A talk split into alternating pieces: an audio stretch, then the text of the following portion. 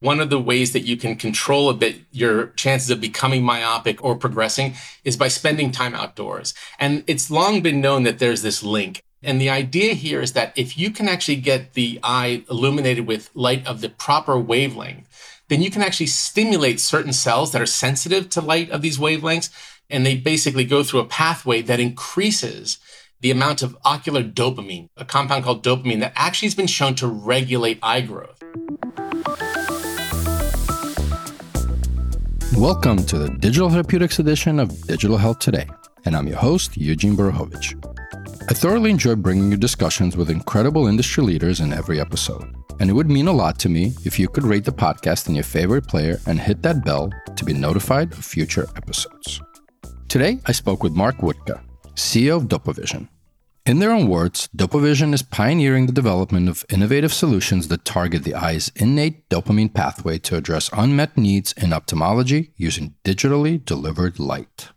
But before we dive in, I met Mark many years ago through none other than Francesca Wuttke. Yes, Francesca was also on this podcast last year. You can check episode number 42 and find out more about Francesca and the company she's building, Nen. But I digress. The moment I met Mark, I loved his sense of humor, his sharpness, and GSD attitude. Oh, yeah, and his cooking skills. I hope you enjoy my conversation with Mark. Mark, welcome to the DTX podcast. I've been looking forward to it since I saw you on the big stage at DTX London, and I realized that I've had your better half on the show uh, Francesca, and I said, "You guys are in the same industry. How do I not have Mark, especially with the cool stuff that you guys are doing at Dopavision?" So, welcome. Please tell our listeners a little bit about yourself, and don't forget about one small little fact as well, a fun fact. Sure. Yeah, happy to do so. It's a pleasure to be here, and thanks very much for having me. So, um, just a couple of quick points about my background and kind of what led me uh, to where I am today. I do have a, a PhD in biology, so I, I, have a science background. But after my postdoc work, I got very interested in business, as a lot of people that uh, that did their postdoc in New York do. They, they see a lot of these their friends and stuff going off and doing these cool jobs that they hadn't thought about before. So I was able to land a job uh, managing sales and marketing for a bioinformatics startup as my first job out, out of postdoc. And I did that for three and a half years, which is almost, you could think of almost sort of having a digital component almost to it, right? Kind of early on. After that, I wanted to broaden my business experience a bit more. So I went on to do a, a couple of years in management consulting. I followed that with some time uh, at a bank doing equity research. And then after that, I started a, a, consulting company with Francesca. We actually did work for mostly smaller startup companies, helping them think about their value proposition. From there, I joined Big Pharma, where I spent a, a good 12 years, where I had some roles uh, starting in portfolio management, then a commercial role. But I finally, it led me to leading some of our development programs. And while I was there, one of the programs that I led was a digital therapeutic uh, in the ophthalmology space for a, a pediatric condition. I decided that maybe 12 years was enough time in, in pharma. I had actually gone thinking I would do two years, right? And then I ended up staying because there was a lot to do. And I decided that, you know, with big pharma and the great resources comes a lot of, you know, red tape. And so it's kind of difficult sometimes to get things done efficiently. And I wanted to get back to my startup roots. That was how I got connected uh, with DopaVision. Um, so at the time, one of the co-founders who was the CEO was looking to move on to another role. And so um, I happened to meet with them and uh, go through the interview process. And I joined uh, Dopavision in, uh, in the spring of uh, 2022. So that's kind of what brought me to where I am uh, here in my background. On the interesting fact point, so as you know, because uh, I've had you and Marina over, I, I, do like to cook a lot, right? And so I don't know if you've heard, but there's been a, a shortage of hot sauces because of climate challenges in growing um, hot peppers. So uh, my youngest son and I had gotten hold of at a farmer's market uh, uh, some hot peppers, and we actually made a fermented sriracha sauce that we actually finished yesterday and it's fantastic. So I do recommend for anyone out there who's who's feeling, I guess, feeling the burn, no pun intended, of the uh, of the hot sauce uh, shortage. Go ahead and try and make your own. It's really really easy and it's a lot of fun to do with, uh, especially if you do it with one of your kids who likes hot food. Love it, and uh, Marina and I will come right over for the next batch. You're welcome. Well, you know, appreciate the background, the fun fact, and I'm sure we can talk more about working and being 24 by 7 working with your wife back in the history of your world. But let's keep moving forward. So tell us a little bit more about DopaVision, uh, maybe a little bit of the history of the company. How did it kind of come about and how did it get started? Yeah, so the idea behind DopaVision originally um, was that the co-founders, so so um, Hamid uh, Bahmani and, and Stefan Zundel, the, the co-founders, they were really interested in finding ways that they could leverage technology to address unmet needs for patients in a way that fit right into their daily lives. So for them, that was kind of almost one of their like rules that it had to be something that a patient could fit into into their lives. So um, Hamid was actually doing uh, quite a bit of, of, of research in, in, vision science uh, at the time, and so they discovered that common um, ophthalmology condition called myopia, which is also another fancy name for nearsightedness, was regulated by a specific pathway in the eye that could be stimulated using your own smartphone. And I'll tell you a little bit more about that later when I discuss our product. But that was kind of the genesis. They said, look, how do we come up with a way to leverage technology to to solve a problem for patients that fits right into their daily lives and that was kind of how the the idea for the company was formed so back in 2017 they they put the the company together and then over time they developed some early proof of mechanism studies that showed that look this really does have some promise in this condition and they then moved on to uh, raising first a seed round they then got some grant a grant from the german government uh, raised a series a fund in 2021 and then another uh, grant from the uh, German government in uh, 2022. So that's sort of how they got this thing off the ground. Yeah, and it's amazing. So some of this technology and the grants. Uh, I know Germany is actually big on a lot of the research and and funding some of the companies in the health tech space and beyond. You kind of alluded to, you know, a novel way of, you know, nearsightedness, myopia before we get into the user experience, I mean, was this a kind of a bottoms up, like we found this technology and there's a need? Or it sounds like, well, there's myopia and this product can work for it, or like the market, the size of the myopia market. How big is that market to begin with? So myopia is actually a staggeringly large market. So the rate of myopia progression has been really dramatically increasing the rate of, of prevalence over the last couple of generations uh, to the point where it's expected that by 2050, about half of the global population, the entire global population will be myopic. That's 5 billion people by 2050 to give you an idea of the size. I'll tell you, I recall a story where I was at a, a retina conference when talking to a friend of mine who told me now I've been starting to get interested in myopia as a potential next uh, area my, the pharma company I was working for to get into. And one of my friends, I, I, mentioned this to him. He said, "Did you know that in Singapore, I believe it was, that the the prevalence of myopia in I think one generation went from 35% to 80%?" And I didn't believe him because that was just too staggeringly fast for me to really get my brain around.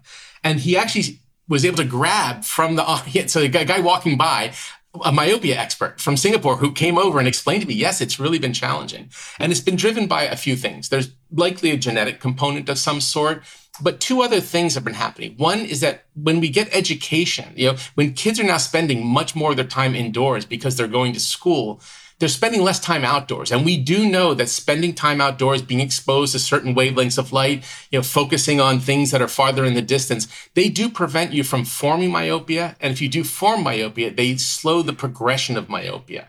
And so this is really important because as myopia progresses, for some unfortunate few, about 20% of the population, they get into what we call the high myopia stage, the severe myopes. For those that know the lingo, this is classified as people with myopia of six diopters or worse.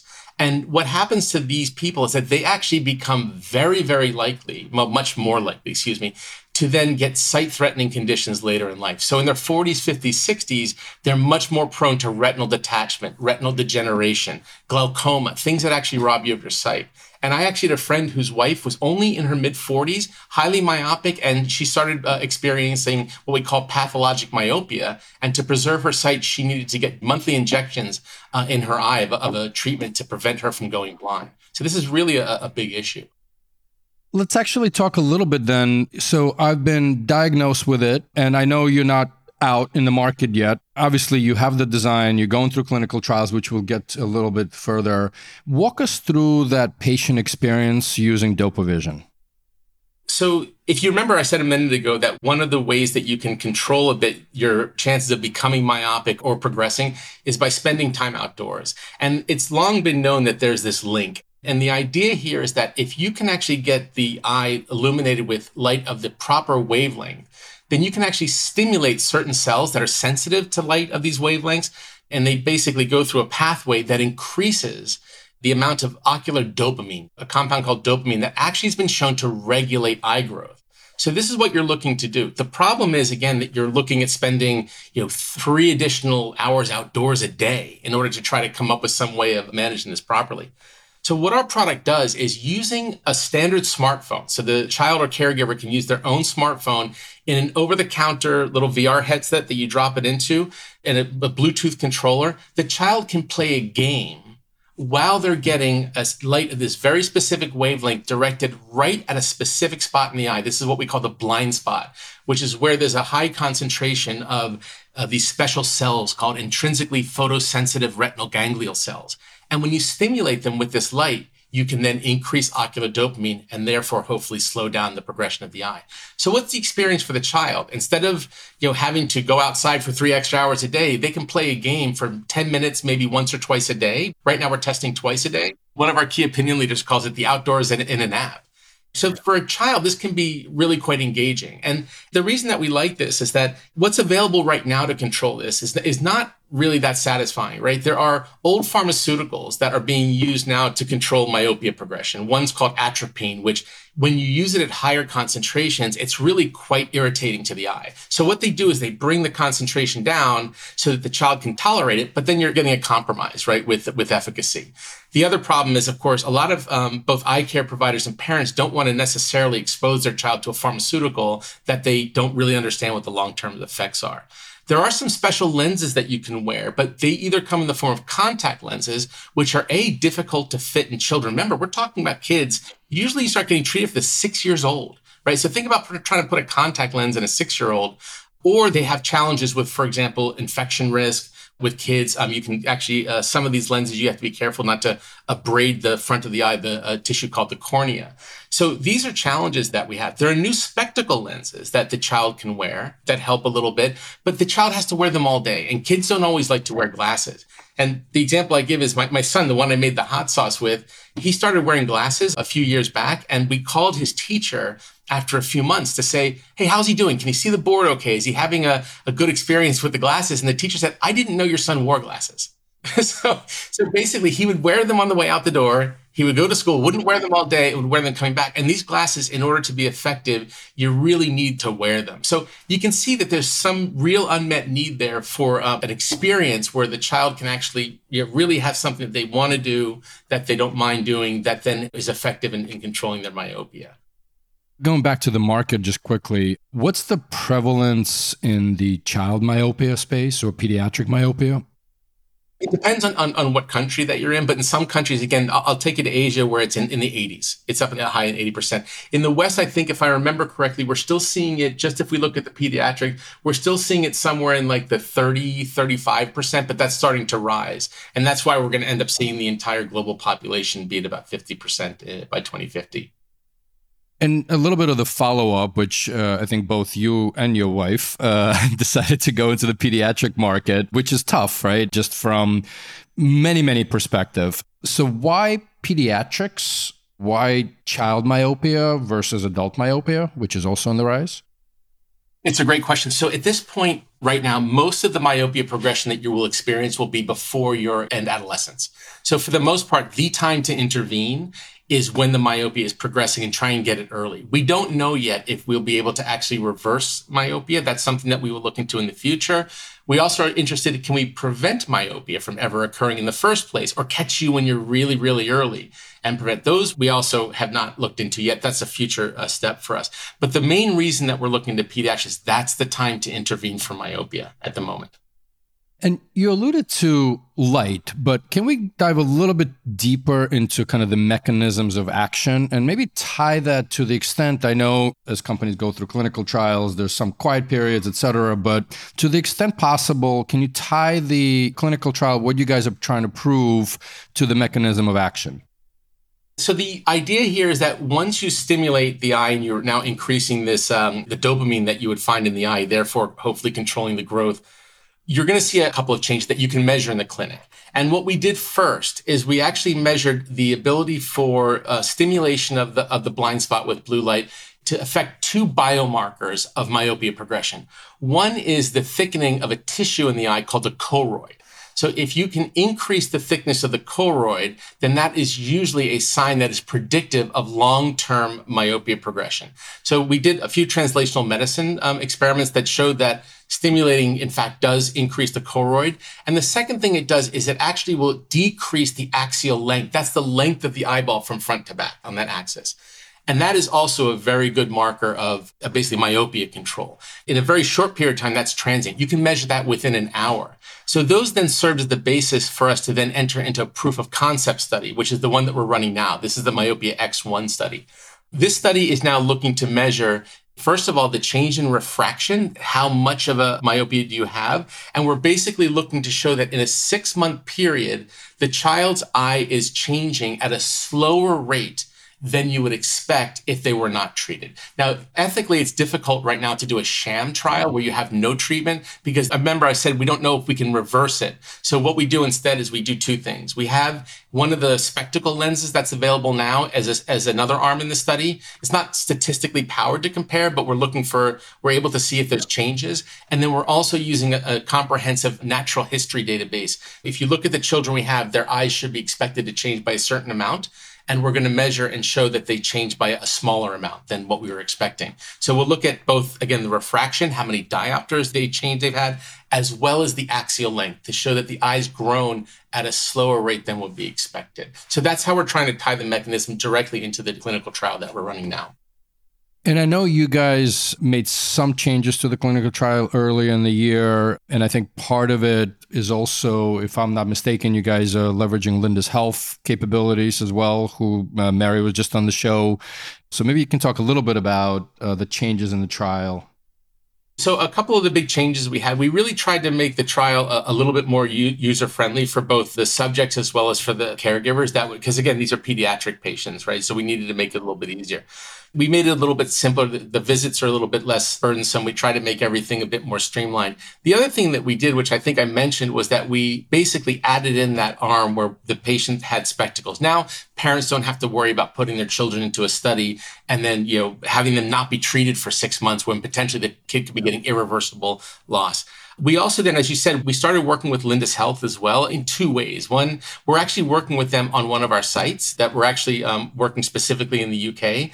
And then also they're providing for us a social media campaign to help us drive patients to all of our sites in every country. So they've been uh, really a good partner and we've really enjoyed working with them. And, uh, and again, for us to be able to find uh, someone reliable like that, that can actually deliver what they promise when, when it comes to recruiting, I think was, was quite nice. So yeah, really good experience there. And, and again, I can tell you that the study uh, just finished uh, recruiting a few weeks ago. So we are on track to be uh, giving the first interpretable results from the six month primary endpoint at the end of Q1 2024. So, really excited for those results to come out. Indeed. And, you know, obviously clinical trials are done to ultimately go to commercial market, right? Uh, so maybe you can chat a little bit about, uh, I know DopaVision is German based, to my understanding. We know that Germany has led reimbursements for digital therapies, you know, with DIGA and now there's France. How are you looking at the uh, commercialization of this amazing technology, what sounds like? So first of all, you, you mentioned D, and, of course, as we finish this proof of concept study and look to what evidence we need to generate next, we will be having those discussions with all the relevant uh, bodies to make sure that we understand what's needed with these things. One challenge that we're going to face that I think everyone faces that actually, in general, myopia control right now is not reimbursed at a very high level. The problem that we run into with payers, and again, I think a lot of people run into these problems, but two things. One, as I mentioned, it's a huge, huge indication, right? So the potential burden for the payer um, budget is going to be quite massive if they if they start looking into maybe treating half the population for something as time goes on. The second challenge that you run into, of course, is as I mentioned, well, a lot of payers will pay for like a screening visit, maybe a pair of eyeglasses, right? You know, which is not super super expensive. They don't really see the benefit of controlling myopia progression, and keeping people out of that danger zone, right? Where a billion people could be sitting in this high myopia danger zone. They don't really see the economic benefit of that for quite some time, right? So there's a, there's a bit of a challenge there. So we're looking into, again, how do we a discuss the pharmacoeconomic benefits with the payers but at the same time we're also looking at you know what's the appetite for you know potentially um, people paying for this out of pocket. So we're really investigating everything right now. So um, we're just doing our proof of concept study now. So we're maybe a little bit early but this is something that we really have to consider. We're going to take a quick break and be right back with mark Wuttke, ceo of dopavision. So you mentioned earlier in the conversation that uh, myopia could potentially down the line when people are in their 40s 50s 60s lead to other debilitating disease like glaucoma as an example. Do you think or you, the team has the hypothesis that the same technology can be used to treat something like a glaucoma or other eye diseases I think I mentioned before that we're looking to expand in myopia, right? Maybe we, we're going to look into the future, see if there's some possibility to either reverse or prevent myopia in the future. There's also reason to believe that this technology could also be relevant for other neurological conditions as well as other ophthalmological conditions. So we're looking into those right now we are right now working to generate some uh, intellectual property around it. So I couldn't go too specific at the moment, but I can tell you that we do see some interesting promise for this uh, outside of myopia, and we are looking into that uh, as well. And as I said, we're trying to file some IP on that right now. Understood, and I appreciate it. Well, that sound means it's time for a question from our amazing partner on this podcast, Chandana Fitzgerald, who is the CEO of HealthXL and as her friends call her, Dr. No Crack. Let's see what question Chandana has for our guest today. Hey, Mark. What is your vision for Dopavision? Is it that it becomes a key offering in every optometrist's office? If yes, what do you believe is needed to get there?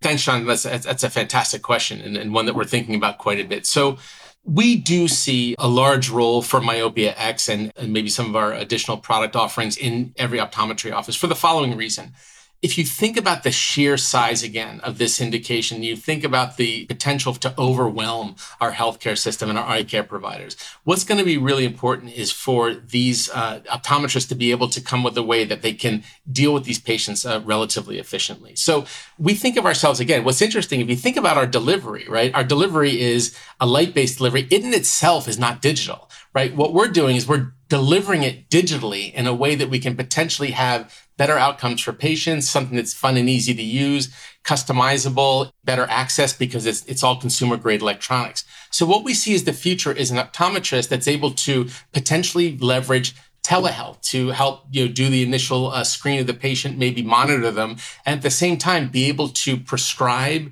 a product like ours that the patient can then access through an app and, and all through hardware they buy on their own. So you can see where potentially an optometrist could reach a lot more patients in a way that would still be efficient for their business, provide hopefully going to be a state of the art control of their myopia progression, but at the same time not overwhelm their system. What do we need to get there? We need evidence. So most of the optometrists and ophthalmologists we've spoken to, no surprise, they'd like to see, okay, show me outcomes after, you know, a year, after two years, depending on the doctor. And we have we have them binned in different levels of technology adoption. But the idea is to provide that information, show that it's very safe, which of course is one of our keys here, that we have a very safe therapy and that they can be comfortable prescribing this to their patients. So that's what we see for getting this into the optometry offices. And I'm going to jump in here real quick. Is there also a feedback loop to either the caregivers or the optometrists? So are you capturing the data as well? Yes. In fact, one of the things that is really special about when you deliver things as we are digitally is just that. So you can actually have a portal, which we do have, which would then tell the parent or the caregiver or the eye care provider, hey, this patient is doing their therapy or not doing their therapy. And it gives them a chance to intervene. And we're also talking to potential partners about how we might also be able to measure the vision and the change in the vision so that you pair that with the uh, information you're getting about the treatment and then have a full understanding of how the treatment's going, how the progression's going. Do we need to intervene with something else, add something on, or is this something that's proceeding satisfactorily? That's a real key benefit to digital delivery that I think you don't get with the glasses or an eye drop. This has all been super interesting. Um, and I want to get to a parallel I'm seeing a bit. I think you've seen a couple of weeks back, uh, Akili dropped the RX completely going OTC. their game, your game, pediatric market, pediatric market. You know, the prevalence of the uh, underlying disease is much larger in the adult space as well, right? As, as you pointed out, also. Your thoughts on the Akili move uh, and how you guys are looking at this? I think it's a it's a good move. I will tell you one thing. I believe that eventually getting to over the counter delivery of these therapies is going to be key to realizing the promise of digital. Think about it for a minute, right? Obviously, like there's all these benefits we talk about. You can make it more fun engaging, you can customize it, you can track it, etc. But really, at the end of the day, when paired especially with a telehealth type solution where you can diagnose, monitor, etc., with something, then this actually kind of frees up, I think, a lot the burden from the eye care provider. They can take care of maybe some of the more severe ones once you know that everything's okay, that you don't have a, severe eye problem, like the, the, ability for a parent to be able to say, "Look, I understand. I can mo- I can monitor this in my child, maybe using a like I mentioned some of the people we're talking about partnering with, where you can measure the the vision as it progresses, and be able to feel like, okay, I have a safe product that I can then download myself."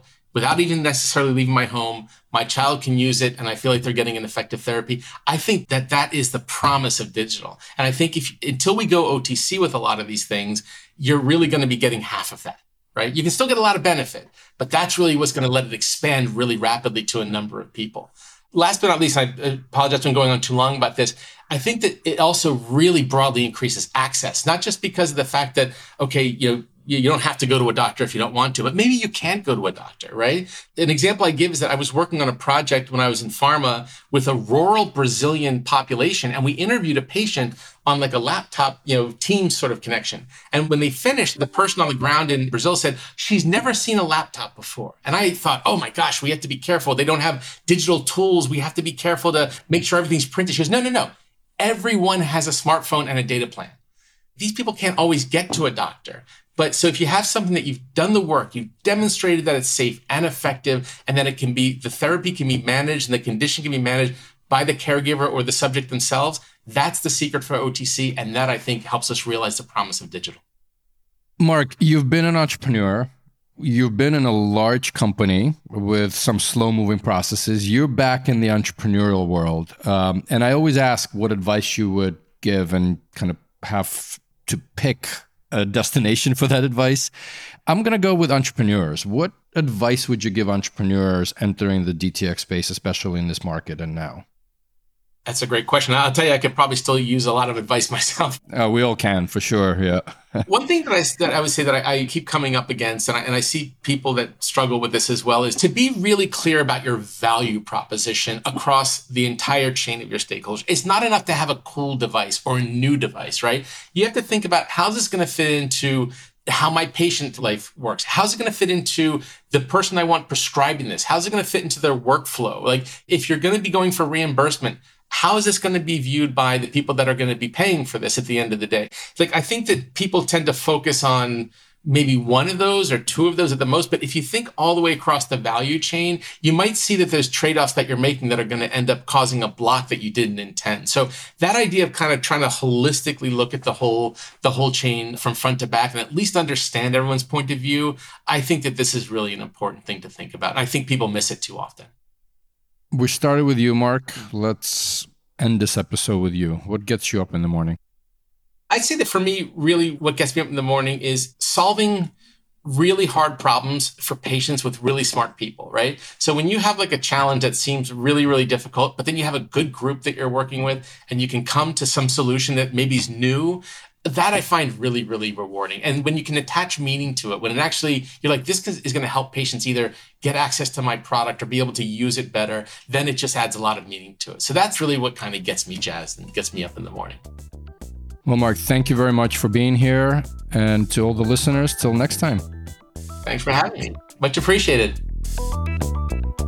Thanks for tuning into the Digital Therapeutics edition of Digital Health Today, a production of Mission Based Media.